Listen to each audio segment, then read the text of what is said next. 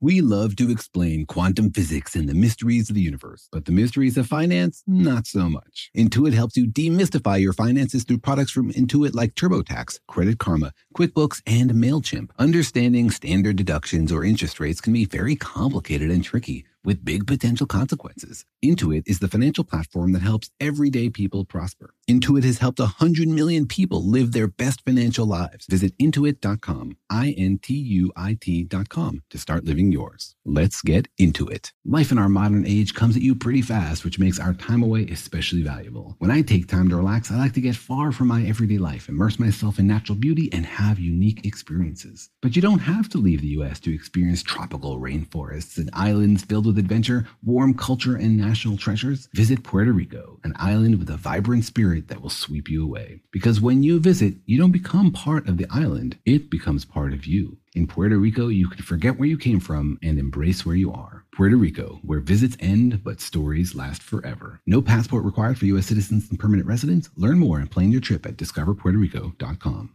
If you want to level up your marketing and business knowledge, look no further than the Marketing School podcast, hosted by Neil Patel and yours truly, Eric Siu.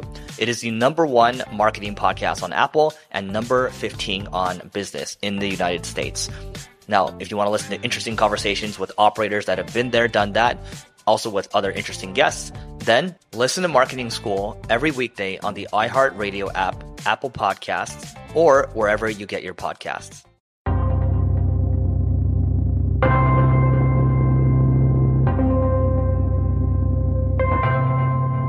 Hey, Daniel, do you remember the first time you saw an x-ray of yourself? I do, actually. I once broke a tiny little bone in my wrist the first time I went snowboarding. And were you amazed to get to see the inside of your body? I was really excited about it, but then I was kind of underwhelmed. It was sort of like a big whitewash. It was hard to actually understand like what was going on inside there. Mm, but the doctor could read it, right? Oh yeah, to him it was like crystal clear. He was like, oh, this bone, that bone, the other bone. He knew exactly what was happening. He spotted this tiny little break. Mm. That's pretty amazing, isn't it? How, you know, the knowledge of an experienced eye, how they can pull out data that other people can't see. Yeah, exactly. It makes me wonder how X-ray astronomers see the universe. Yeah, as long as they don't go snowboarding, they're probably safe. I hope the universe doesn't break its wrist.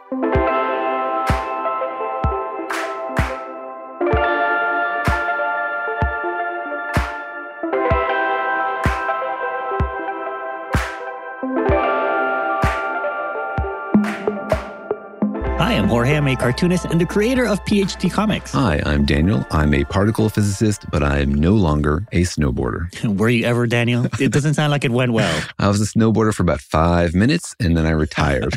But no, it didn't go well. You achieved what you wanted to achieve in that area of activity and then decided to focus on physics. Yeah, exactly. I crossed it off the list. Well, welcome to our podcast, Daniel and Jorge Explain the Universe, a production of iHeartRadio. In which we don't talk about snowboarding and skiing, but instead we focus our energy on trying to understand the universe, the vast reaches of space, the crazy explosions going on inside stars, the weird things planets are doing whizzing around stars in our galaxy, in other galaxies, and in far reaches of the universe. And we try to explain all of it to you without making too many banana jokes. Although there is snow out there in space, right? There is galactic snow, technically. There's a lot of ice. Yeah, we have ice giants in our solar system. There's a huge amount of frozen water all over the solar system and all over the universe.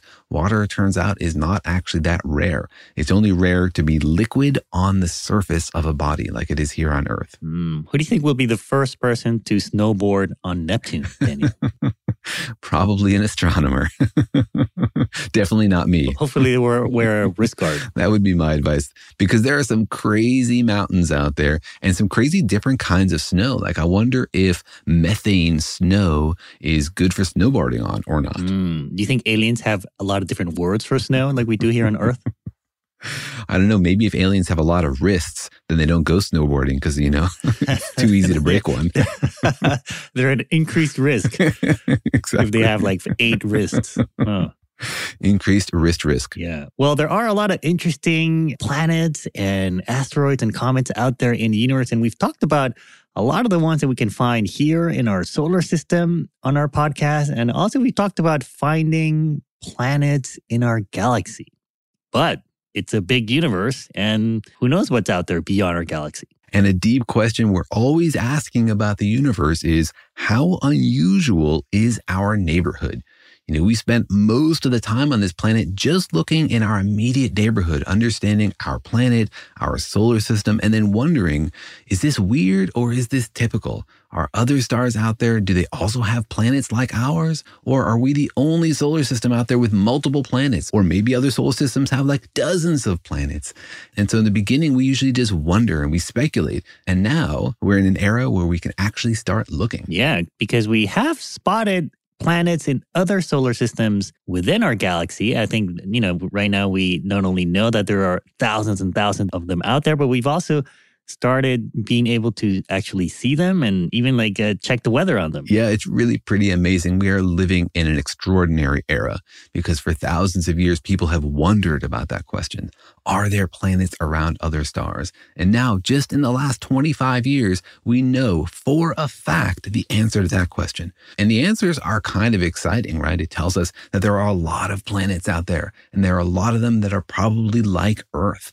And so that's exciting to actually like know for a fact the answer to questions people have been wondering about for thousands of years. Yeah, but most of the ones we've seen, or at least have detected so far, we've seen by looking out into the stars at night, and most of them are in our galaxy, right? It's pretty much all of those thousands of exoplanets that we found are in the Milky Way. Yeah, that's right, because the Milky Way is sort of our galactic neighborhood. It's about one hundred thousand light years across, and so it's the best place to look at other stars because they're the ones that are nearby. But then, of course, our imagination reaches further and wonders like, well, maybe the Milky Way is unusual. Maybe the Milky Way is weird, or maybe it's typical. And it makes us wonder, what is it like to be a planet around a star in a faraway galaxy? Yeah, because the Milky Way is not the only galaxy, right? There are hundreds of billions of galaxies that we can see or know about. There might be maybe an infinite number of them. Yeah, I think the last count is in the observable universe, there are more than two trillion galaxies, right? Each with hundreds of billions of stars. And as you say, that's just the observable universe. We have no idea what fraction of the actual universe that is. It could be literally a zero volume fraction because the universe could be infinite. Yeah, and it is sort of possible, now that you mention it, is, it would be weird, but it is maybe possible that maybe the Milky Way is, it is strange, right? Like maybe our galaxy is the only only one that is uh, stable enough or calm enough or something enough for it to have stars with planets with life on them. Yeah, absolutely. And it's one of my favorite kinds of questions because any answer to this question is mind-boggling. Either the Milky Way is weird and it's the only one that has the conditions to make these kind of planets. Whoa, that would be weird, right? Or it's not. And then all those other galaxies are also teeming with planets, which makes the number of Earth-like planets in our universe a huge number that's hard to hold in your head. And it makes you really suspect that the odds of life are high. Yeah, but I guess the question is, can we confirm this? Do we know for sure there are other planets in other galaxies besides the Milky Way? And so today on the program, we'll be asking the question, can we find planets in other galaxies? Far, far away, a long time ago, Daniel? That's literally true. Every galaxy we look at is far, far away, and the light is coming to us from a long time ago. So they're basically all the setting for Star Wars. Yeah, you know, that actually did blow my mind. Recently, I was watching the Star Wars movie, and, you know, when those words come out at the beginning, a long, long time ago in a galaxy far, far away, it, mm-hmm. it did sort of made me think about some of our conversations where it's like, oh, that means, you know, it's sort of happening in real time. It's just that the light is just getting to us now. Yeah, well, it could have happened a long time ago and the light could still be arriving. So you can imagine that instead of watching it on your T V screen, you're just looking through a telescope, watching these battles play out in a faraway galaxy. Of course, you know, the events have already occurred and you're just watching them. But that's sort of just like watching a movie, right? The movie is totally filmed before you watch it. It's not like they're acting it live or anything, but it's fun to imagine. Yeah, but even a movie like Star Wars, if you think about it, they only hang out in one galaxy, mm-hmm. you know? It's the Galactic Empire. They only go around the galaxy. They never go to different galaxies. Yeah, that's right. And I think they use that sort of as a mechanism to suggest this is impossibly distant. This is somewhere we could never go. This is a different part of the universe because galaxies are crazy far apart. They're not just really big, right? They're like fifty or one hundred thousand or two hundred thousand light years across. The space between them is much, much bigger than the size of the galaxies. Right? Galaxies tend to be millions of light years apart. So it's like, you know, if your house was out in the deep woods and the next house wasn't for miles and miles away. Yeah. Yeah. I think uh, galaxies are like hundreds of thousands of light years wide, but they're millions of light years apart. Mm-hmm. Yeah. They're like little islands. Yeah. They're like little islands. Yeah. There's a lot of variation in the size of galaxies, but roughly that's correct. They're like basically ten times further apart than they are wide. All right, well, then the question is, are there planets in those other galaxies? And if there are, how could we ever find them or maybe even see them? That's right, because we want to move beyond just speculation. We don't want to just wonder if they're there. We want actual facts. We want data. We want observations. We want to know, because science is not just about guessing and speculating. It's about asking nature questions and hearing the answers. And the best moments are when those answers are a surprise. Yeah, so as usual, we were wondering how many people out there in the public and in our audience know if we can find planets in other galaxies. It seems uh, impossible. I'm going to put my money on impossible, but we'll see. So Daniel went out there and solicited answers from people on the internet. And so thank you everybody who participated as usual. And if you would like to give a shot to answering tough physics questions without any preparation, without any Googling, without any background knowledge, please write to us to questions at daniel and jorge dot com. We would love to put your baseless speculation on the podcast. So think about it for a second. If someone asked you if you thought you could find planets in other galaxies, what would you say? Here's what people had to say. I was under the impression we had already found planets in other galaxies, but maybe not. That does seem very far away now that I think about it and say it out loud. That really depends on the time scale, because someday we totally could find those planets. For example, if we launch robotic probes, maybe with self-replicating capabilities, they could go on and on for a billion years and catalog everything they come across. But since the universe is expanding, I don't think we will ever be able to reach the other galaxies. Yes, we can. My guess is that we probably don't yet have any method to detect exoplanets in other galaxies directly. I would imagine that the only way to detect them would be indirectly, possibly from gravitational effects on their stars. Sure, eventually we can, but I don't think we can now. The distances are just too far for us to see the wobble of the star with a planet orbiting around it. Well, I can think of a way that with the current technology we could do that. All right, a lot of optimism here. Somebody just said, yes, we can. Si se puede. Was that Obama? It didn't sound like him. Yeah, exactly. I think there's a lot of good optimism here and also some great ideas. I like, you know, launching robotic probes to other galaxies, though that would take a long, long time for them to get there and then report back. So graduate students, don't propose that for your PhD. Yeah. And also, it seems like somebody here thought that we had already found planets in other galaxies. I guess, um, yeah, it's sort of hard to remember that distinction between stars in our galaxy and stars in other galaxies. Yeah, and remember that when you look out in the night sky and you see stars, all of those stars are stars in our galaxy. To the naked eye, a distant galaxy is too faint for you to make out the galaxy by itself. It takes like a telescope or a good camera, and you have to like build up that light over several hours or days in order to see those galaxies because they are so far away. Yeah, and if you do see a galaxy on a telescope or on a photo, it really just looks like a little smudge from Earth, unless you have like a, an amazing super telescope. It's really almost impossible to make out the individual stars in them. For most galaxies, that's true because they're really distant. For the closest galaxies, they're actually quite large in the night sky, like Andromeda. If you could see it, if it was bright enough for you to see it, would be larger in the sky than the full moon. Oh, really? Wow. I I didn't know that. Yeah, it's pretty incredible.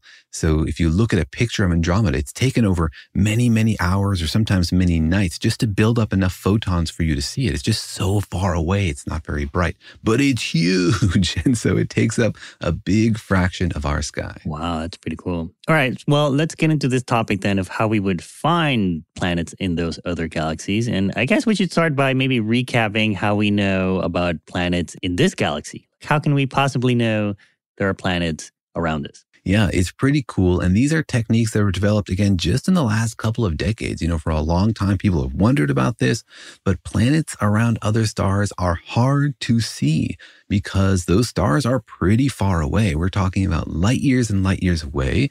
And then the planets are really close to their star in comparison to the distance from here to there. I've heard you say before, and I like this analogy, that it's sort of like looking for a tennis ball around a streetlight on the other side of the country. It's very difficult to see a very small thing next to a very bright thing. Yeah, because suns are pretty bright and planets don't. They don't glow. They just reflect light. That's right. They just reflect light. And so it's very, very difficult to see them directly. So people came up with a few really clever techniques to try to deduce the presence of planets. And these days, we actually have a few that are pretty successful. Historically, though, the first one that really worked is something called the wobble method. And this is based on the idea that the planet doesn't just orbit the star. The planet and the star sort of orbit each other because while the planet is moving around the gravity of the star, the planet is also a big, massive object and it tugs on the star. So the planet and the star together actually orbit the center of mass of those two objects. What this means is that if a star has a planet around it, it wobbles a little bit. It moves a little bit. It sort of like shakes in the sky. It's not stationary relative to us. And this is something we can see. So we can see the gravitational effect of a planet on its star by watching it wiggle. Yeah, it's pretty amazing. We tend to think of our sun, for example, as being stationary and all the planets are going around it. But our, the sun is actually kind of wiggling and getting pulled this way and that way by Jupiter, by us a little bit, by Mars. Mm-hmm. It's not like fixed in space. Yeah, it's mostly by Jupiter, though. And, you know, this is not a huge effect. It's a subtle effect because the star is usually most of the mass of everything in the solar system. Like in our solar system, the sun is ninety-nine percent of the mass of the solar system, and Jupiter is about ninety-nine percent of the rest of it. So if you were looking at our solar system from really, really far away, you could probably detect the effect of Jupiter as a little wiggle on the location of the sun, but it wouldn't be a huge effect. It's not like the sun is moving around Jupiter the same way Jupiter is moving around the sun. It's a much smaller effect because the sun has so much more mass. Yeah. Okay, so you can look at a star and if you see it wiggle, you know that it has a planet around it, but that doesn't tell you much about the planet itself, right? So there are other ways to tell that? Yeah, you can basically just tell the mass of the planet by the amount of the wiggle. And you can't see the wiggle sort of side to side, right? We don't have enough angular resolution to like see stars moving at that resolution. But what you can do is see the wiggle sort of back and forth as the star moves away from us and then comes closer. It changes the frequency of the light that the star is sending us. It's a little bit of a Doppler shift.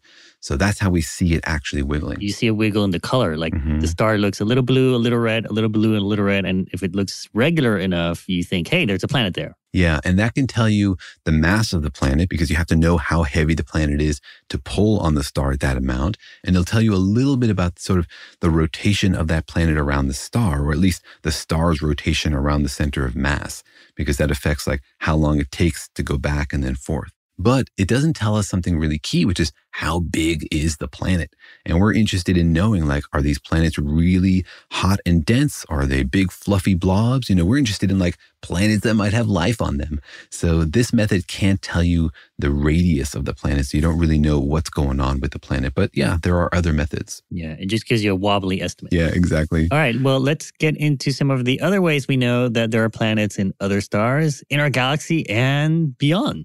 But first, let's take a quick break.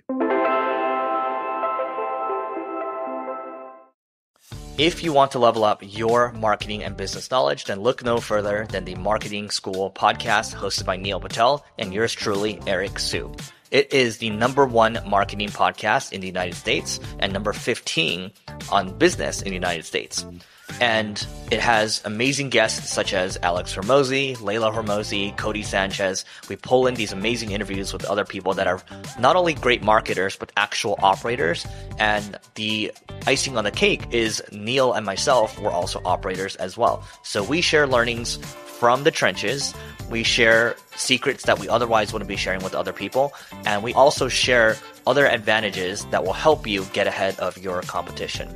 So all you have to do is listen to Marketing School every weekday on the iHeartRadio app, Apple Podcasts, or wherever you get your podcasts. Bring a little optimism into your life with The Bright Side, a new kind of daily podcast from Hello Sunshine, hosted by me, Danielle Robay, and me, Simone Boyce. Every weekday, we're bringing you conversations about culture, the latest trends, inspiration, and so much more. Thank you for taking the light, and you're going to shine it all over the world, and it makes me really happy. I never imagined that I would get the chance to carry this honor and help be a part of this legacy. Listen to The Bright Side on America's number one podcast network, iHeart. Open your free iHeart app and search The Bright Side. The Therapy for Black Girls podcast is an N double A C P and Webby Award-winning podcast dedicated to all things mental health, personal development, and all of the small decisions we can make to become the best possible versions of ourselves. Here, we have the conversations that help Black women decipher how their past inform who they are today and use that information to decide who they want to be moving forward. We chat about things like how to establish routines that center self-care, what burnout looks and feels like, and defining what aspects of our lives are making us happy and what parts are holding us back. I'm your host, Doctor Joy Harden Bradford, a licensed psychologist in Atlanta, Georgia, and I can't wait for you to join the conversation every Wednesday. Listen to the Therapy for Black Girls podcast on the iHeartRadio app, Apple Podcasts, or wherever you get your podcasts. Take good care, and we'll see you there.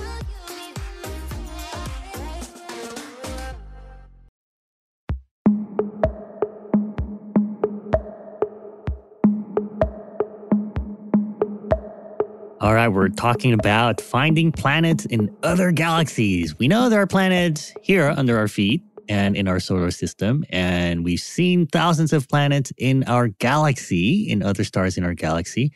But the question is, are there planets in other galaxies? Have we seen them? Can we see them? Is that impossible? What can we know about them? Nothing's impossible. What we think is impossible in one hundred years will be like an undergraduate research project. You know, that's what I love about the progress of science. Only the impossible is impossible. Yeah, what's impossible today is boring next week. It's, a, it's an iPhone app in the future. Exactly, yeah. And so we were talking about ways to learn more about these planets around stars in our galaxy. Yeah. Yes, and, and they all sort of involve looking at the star that the planet revolves around, right? That's yeah. mostly the, the idea because, you know, the star is so bright, it's really hard to see the actual planet. Yeah, exactly. So mostly we're looking at the effect on the star of the planet.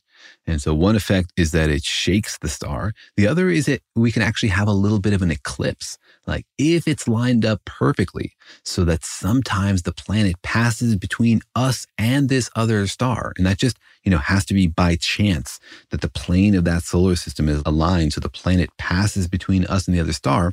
It will block some of the light of that star.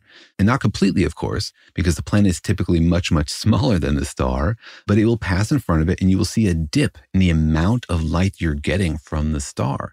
And you can see this regularly. You can go dip and then back up and dip and then back up. And so that's a really good sign that there's something, some sort of dark mass orbiting that star. Right. It's kind of like when you're watching a movie and someone stands up in front of you, you know, they temporarily kind of block the light from the screen. That's kind of how it is, right? It's like a big source of light mm-hmm. and something moves in front of it. You, the overall light from that will sort of go down. Mm-hmm. And if they did that, you know, every two minutes or so, you would get pretty annoyed. But that's the scenario here is that we see this regularly. So this is a really awesome method, not just because it's harder to fake because you're seeing this thing like happen all the time. You see it regularly if you watch the star long enough, but also because you can tell the size of the planet, right? The bigger the planet, the more light it blocks. The smaller the planet, the less light it blocks.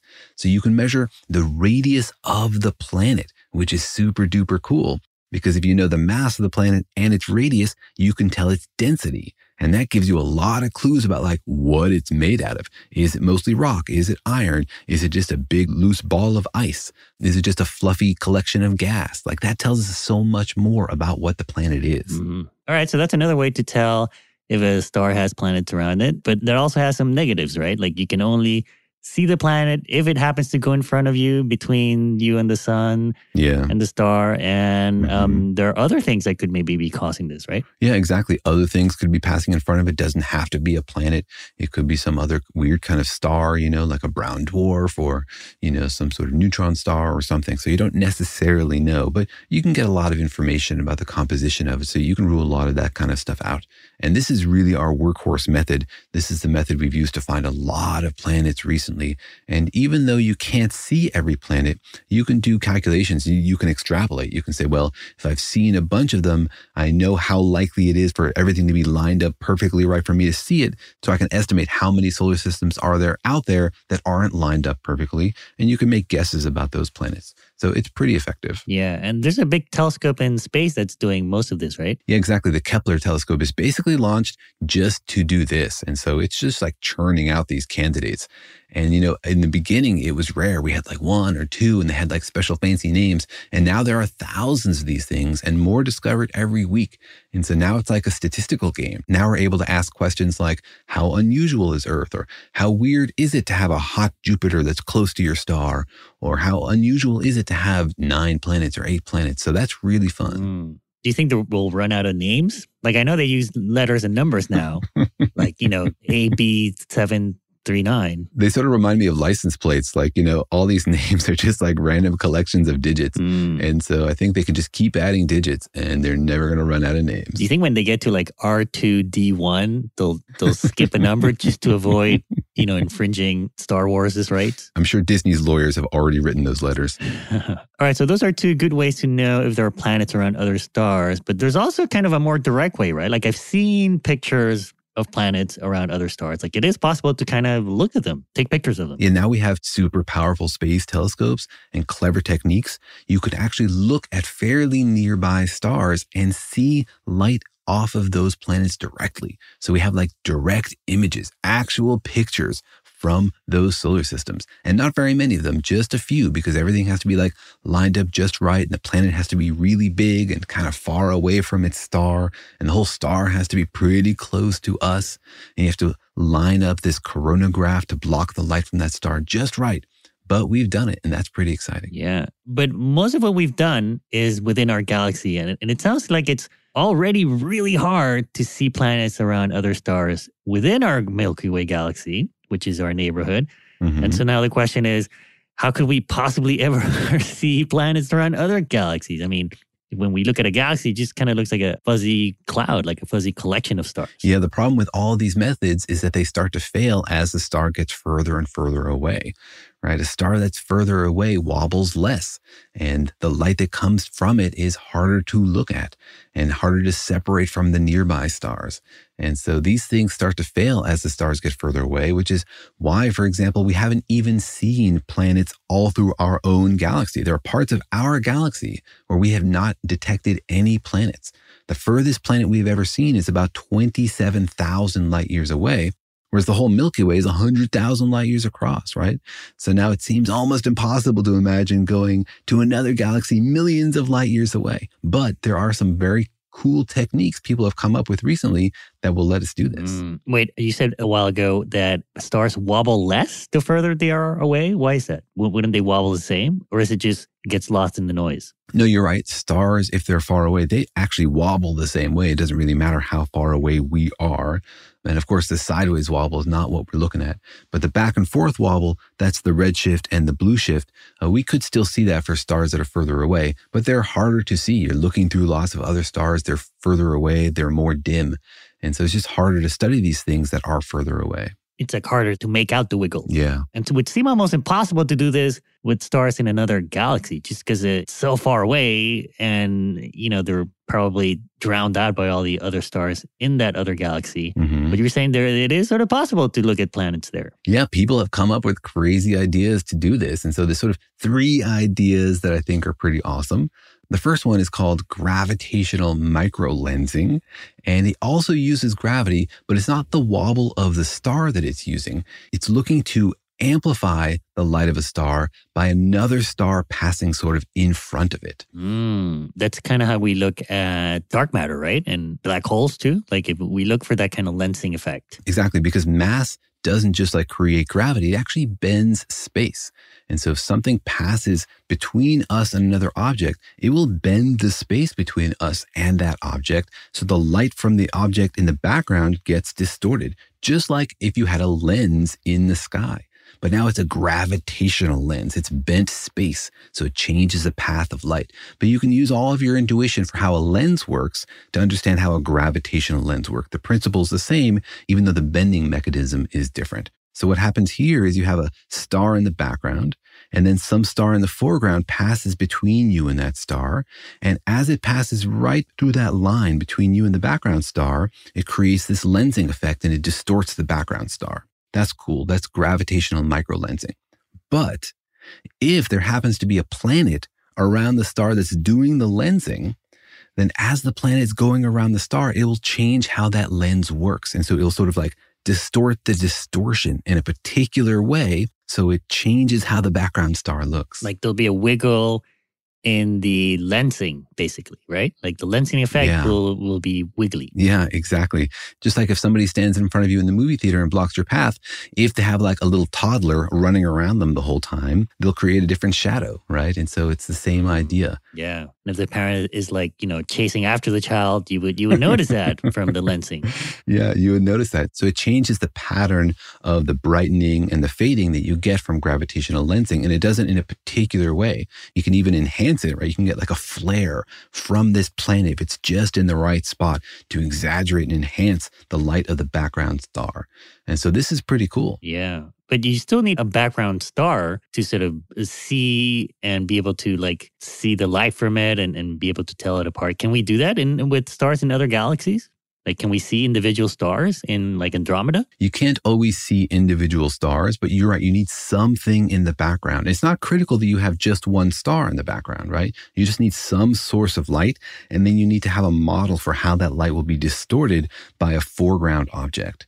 And so if you have some sort of source in the background, you can mimic, you can model how that light would be distorted by gravitational lensing, even if it doesn't just come from one star, even if it comes from like a background galaxy. Mm, interesting. Okay, so then the star we want to measure would be in another galaxy, and now we need like a light source behind that other galaxy. Yeah. Behind that star in the other galaxy. Yeah. Or in or outside the galaxy. It doesn't have to be in that other galaxy. It can be like in another galaxy, even behind it, just anywhere behind the star that we want to look at. We need this perfect lineup of the star we're looking at and then the star behind it. So the background star can get lensed by the foreground star. So that's a big disadvantage. Another big disadvantage is that it usually just happens once. It's like a chance thing. These two stars are not like usually in a binary system or anything. So it's just like by chance that one happens to pass through the line of sight to the background star, which means you can't repeat it. You just get like one observation.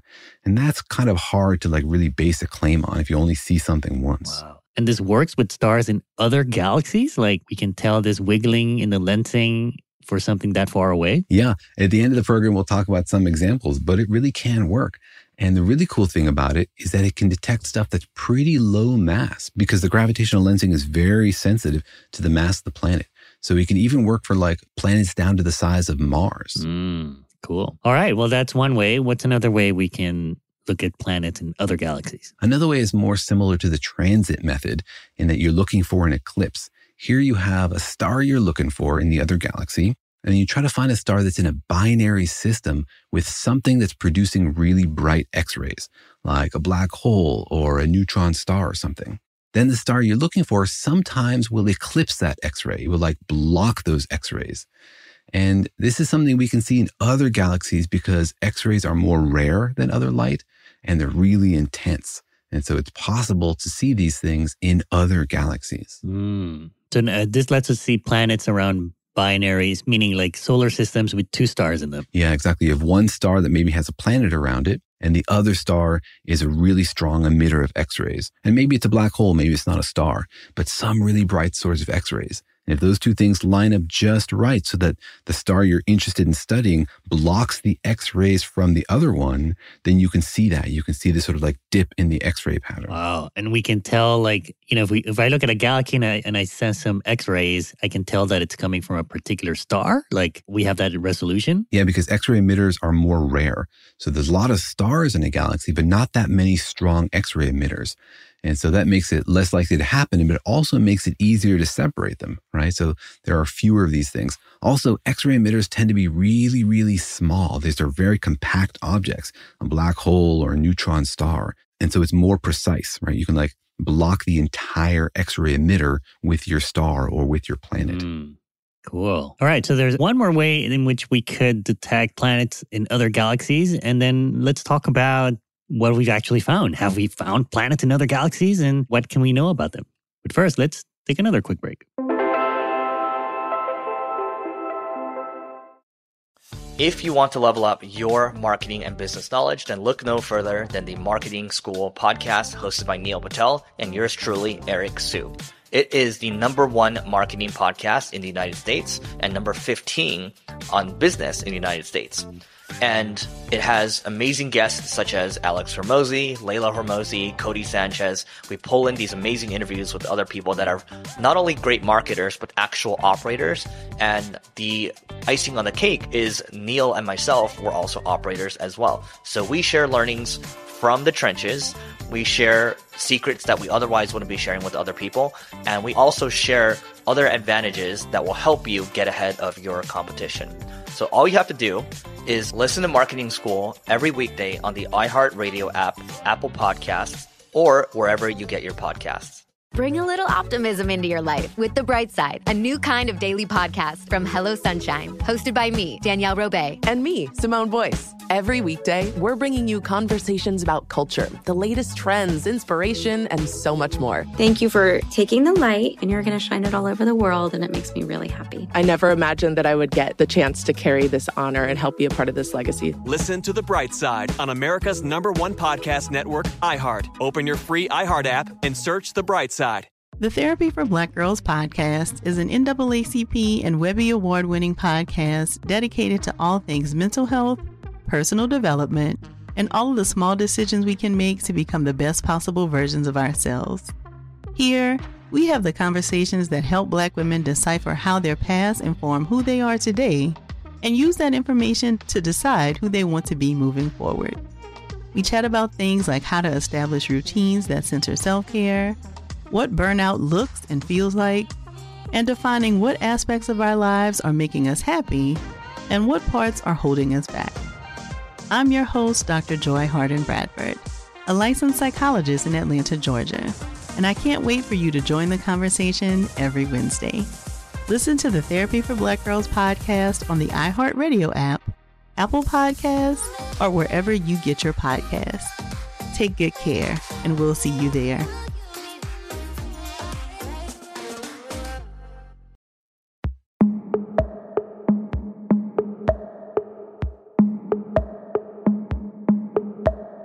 All right, we're talking about exogalactic exoplanets. Do I need to repeat the exo, or can I just say it once, like exogalactic planets? I think it's like sergeants at arm, right? It's exogalactic planets mm. instead of planetary exogalactics or something. Planet, planetary. So planets in other galaxies that are not the Milky Way where we're at. And we talked about a couple of ways in which we can actually maybe see these planets. And you were going to talk about the last one. There's one that, that involves pulsars. Yeah, this is my favorite one because it's super crazy and science fiction-y. And this involves pulsars, right? And so pulsars are neutron stars that give off a really, really intense beam of light, but they're also spinning. And if the beam is not perfectly aligned with the spin, then it sort of sweeps across the galaxy and gives us a ping. So every time it passes across us, we see light from it, and then it goes dark. And then it passes across from us, and it goes dark. These things are crazy and amazing, but also because they're super duper precise. Like they spin at very precise speeds and they don't seem to change. So we see like a ping from them and then a gap and a ping from them. And the time between those pings is very, very regular.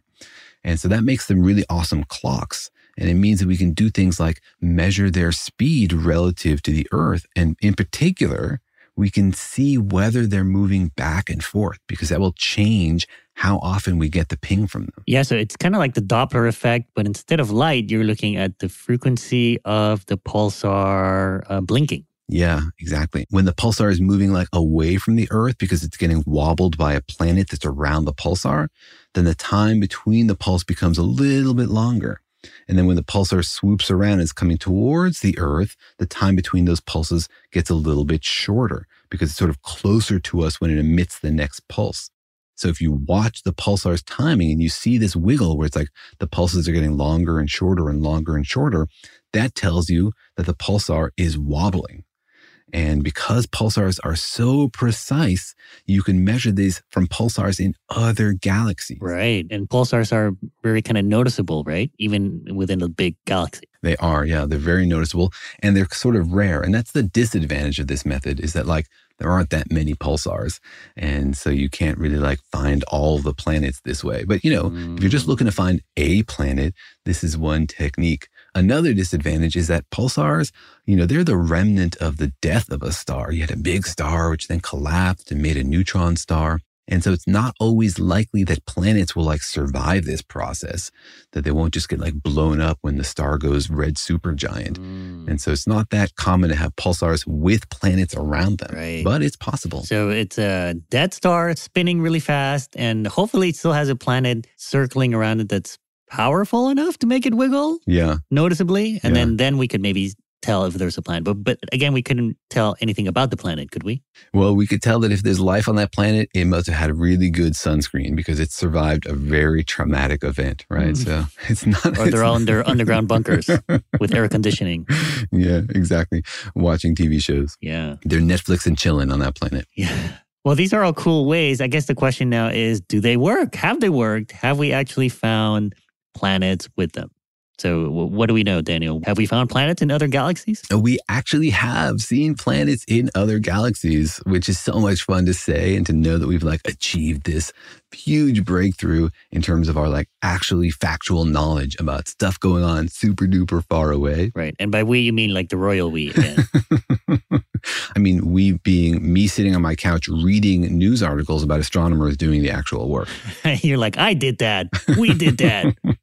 Yes, we could. It's like quantum mechanics, right? What's the point of doing science if nobody's reading your papers? And so I'm participating just by reading their papers. Mm. Does a paper exist if nobody ever reads it? Exactly. Mm. Exactly. I'm collapsing the wave function of these papers. All right. So we found planets in other galaxies. Yeah. So we have two that are sort of like preliminary, haven't been confirmed, that come from gravitational lensing. And these are tough because you can't repeat them. And so like it seems like a planet, but who can really tell? And you can't really do any follow-up studies.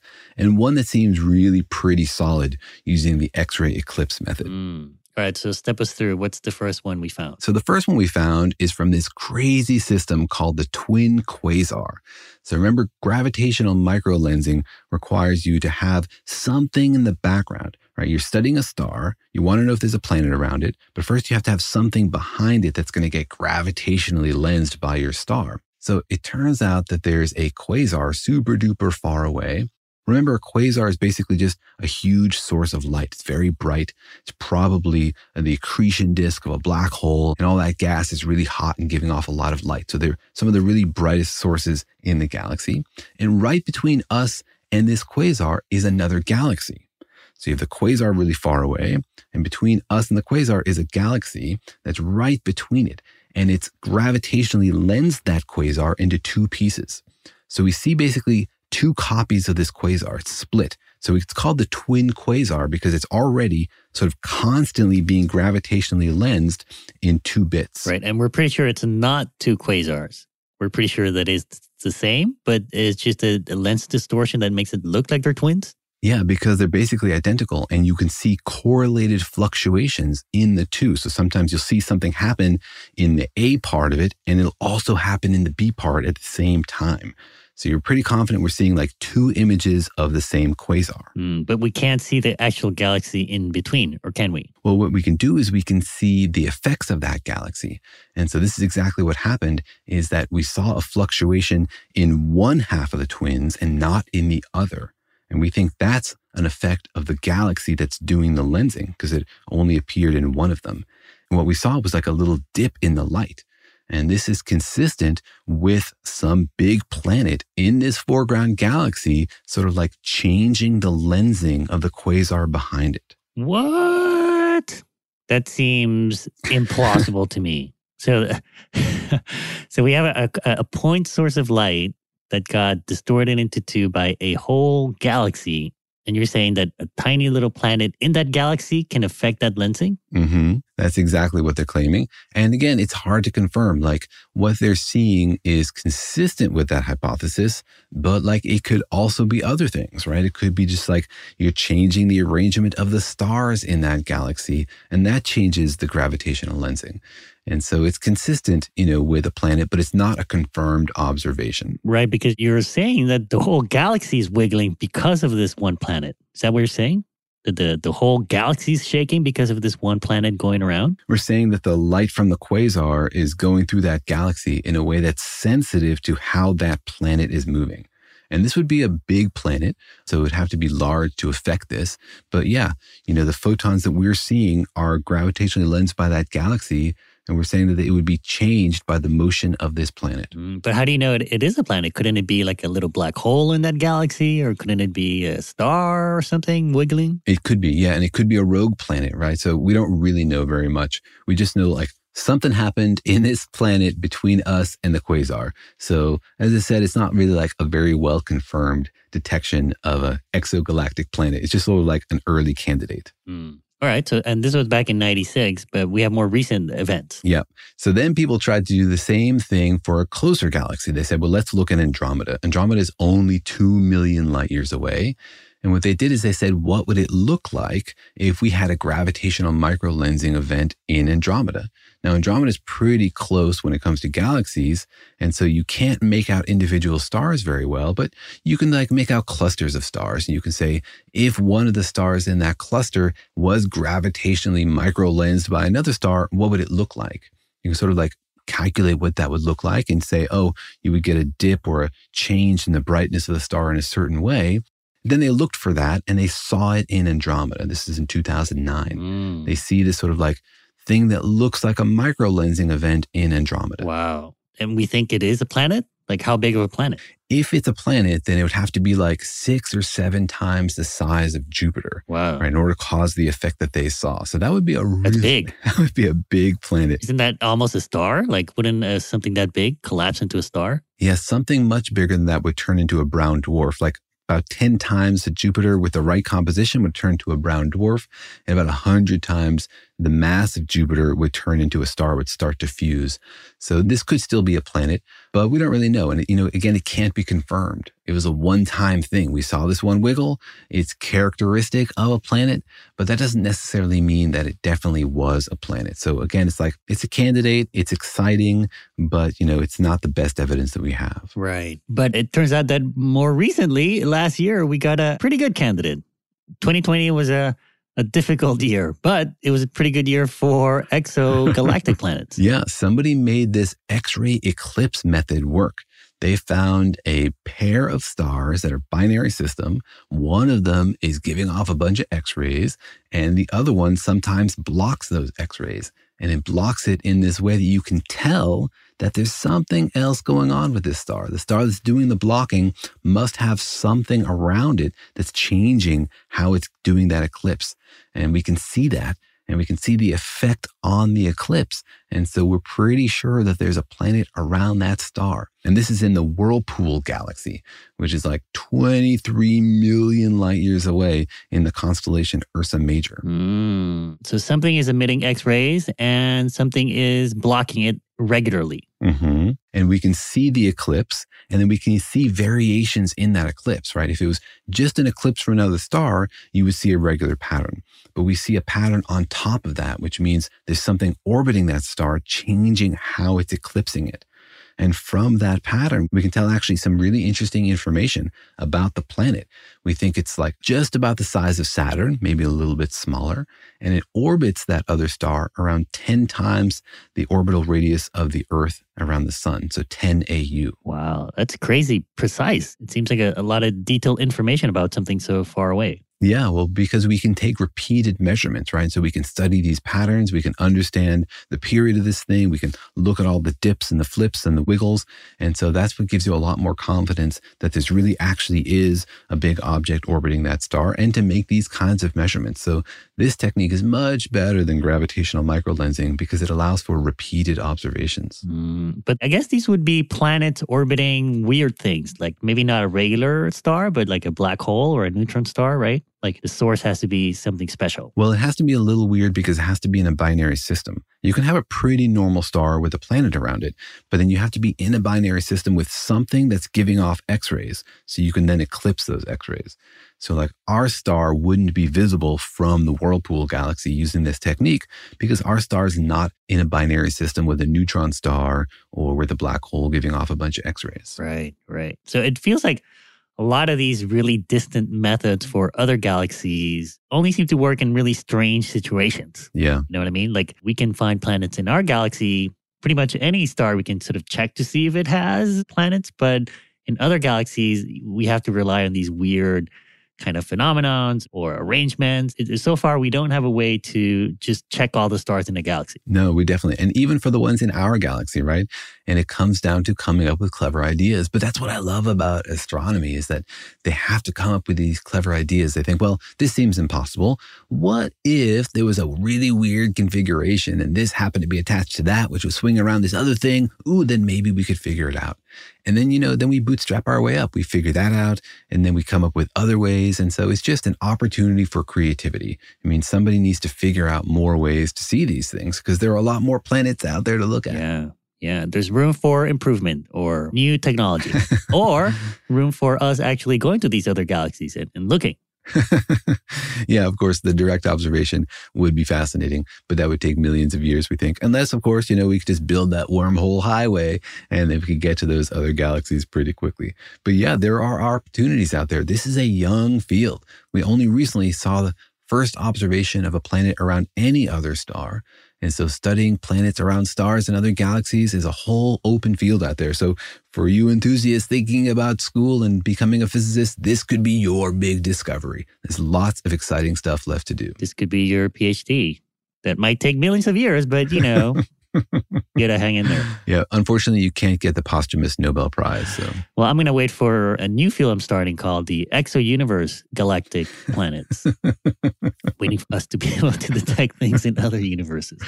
And then we'll zoom in on those planets. We'll see people snowboarding down weird slopes filled with weird kinds of chemical snow. Yeah, yeah. All right. Well, I guess it's kind of interesting to think about planets in other galaxies because it doesn't seem likely that we'll ever visit them. Do you know what I mean? Like mm-hmm. in our galaxy, when we see a planet, you know, it's like, you know, twenty thousand or twenty-seven light years away. That's sort of doable for a human colony. But, you know, other galaxy, that is really far away. Like we may never get to those other galaxies. No, you're right. And it's more about like asking these questions about whether our galaxy is typical and whether it's usual. Like when we're studying our galaxy, are we getting misled about how the universe works? Or is our galaxy like a pretty good test case for understanding the whole universe? So it's more about like understanding the broader context than actually like finding other homes for humanity. Yeah, I guess it would be pretty cool to know what those planets are like and how many they are. And if we can pretty much expect all galaxies to have as many planets as we have, because that would be pretty mind-blowing. That's a big number to hold in your head, but it makes a lot more sense than thinking that there are no planets in other galaxies or fewer planets in other galaxies. Most likely, the Milky Way is pretty typical. It's also cool to think about maybe there are civilizations in those other planets in other galaxies, and they're trying to look at us. Yeah, I hope so. Unfortunately, there's nothing really weird enough about our star to make it extra visible from other galaxies, right? We're not like eclipsing an X-ray source or whatever. But maybe physics students in those other galaxies have come up with a crazy, clever way to discover planets in our galaxy. Yeah, stay tuned. Let's just listen to their podcasts. Yeah, wait, wait a few million years. Uh, or, or maybe uh, it's arriving now, like the Star Wars movie. That's right. All right. Well, hopefully that gives you something to think about when you look at the night sky and wonder how many planets there are and how many people are in them. Thanks for joining us. We hope you enjoyed that. And stay safe on the slopes. See you next time.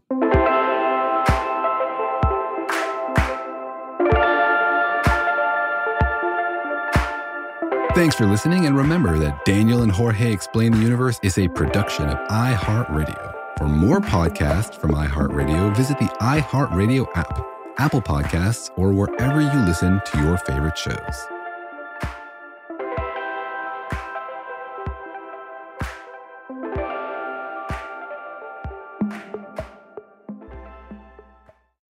Life in our modern age comes at you pretty fast, which makes our time away especially valuable. When I take time to relax, I like to get far from my everyday life, immerse myself in natural beauty, and have unique experiences. But you don't have to leave the U S to experience tropical rainforests and islands filled with adventure, warm culture, and national treasures. Visit Puerto Rico, an island with a vibrant spirit that will sweep you away. Because when you visit, you don't become part of the island, it becomes part of you. In Puerto Rico, you can forget where you came from and embrace where you are. Puerto Rico, where visits end, but stories last forever. No passport required for U S citizens and permanent residents. Learn more and plan your trip at discover puerto rico dot com. When you need mealtime inspiration, it's worth shopping Kroger, where you'll find over thirty thousand mouthwatering choices that excite your inner foodie. And no matter what tasty choice you make, you'll enjoy our everyday low prices, plus extra ways to save, like digital coupons worth over six hundred dollars each week. You can also save up to one dollar off per gallon at the pump with fuel points. More savings and more inspiring flavors make shopping Kroger worth it every time. Kroger, fresh for everyone. Fuel restrictions apply. If you want to level up your marketing and business knowledge, look no further than the Marketing School podcast, hosted by Neil Patel and yours truly, Eric Siu. It is the number one marketing podcast on Apple and number fifteen on business in the United States. Now, if you want to listen to interesting conversations with operators that have been there, done that, also with other interesting guests, then listen to Marketing School every weekday on the iHeartRadio app, Apple Podcasts, or wherever you get your podcasts.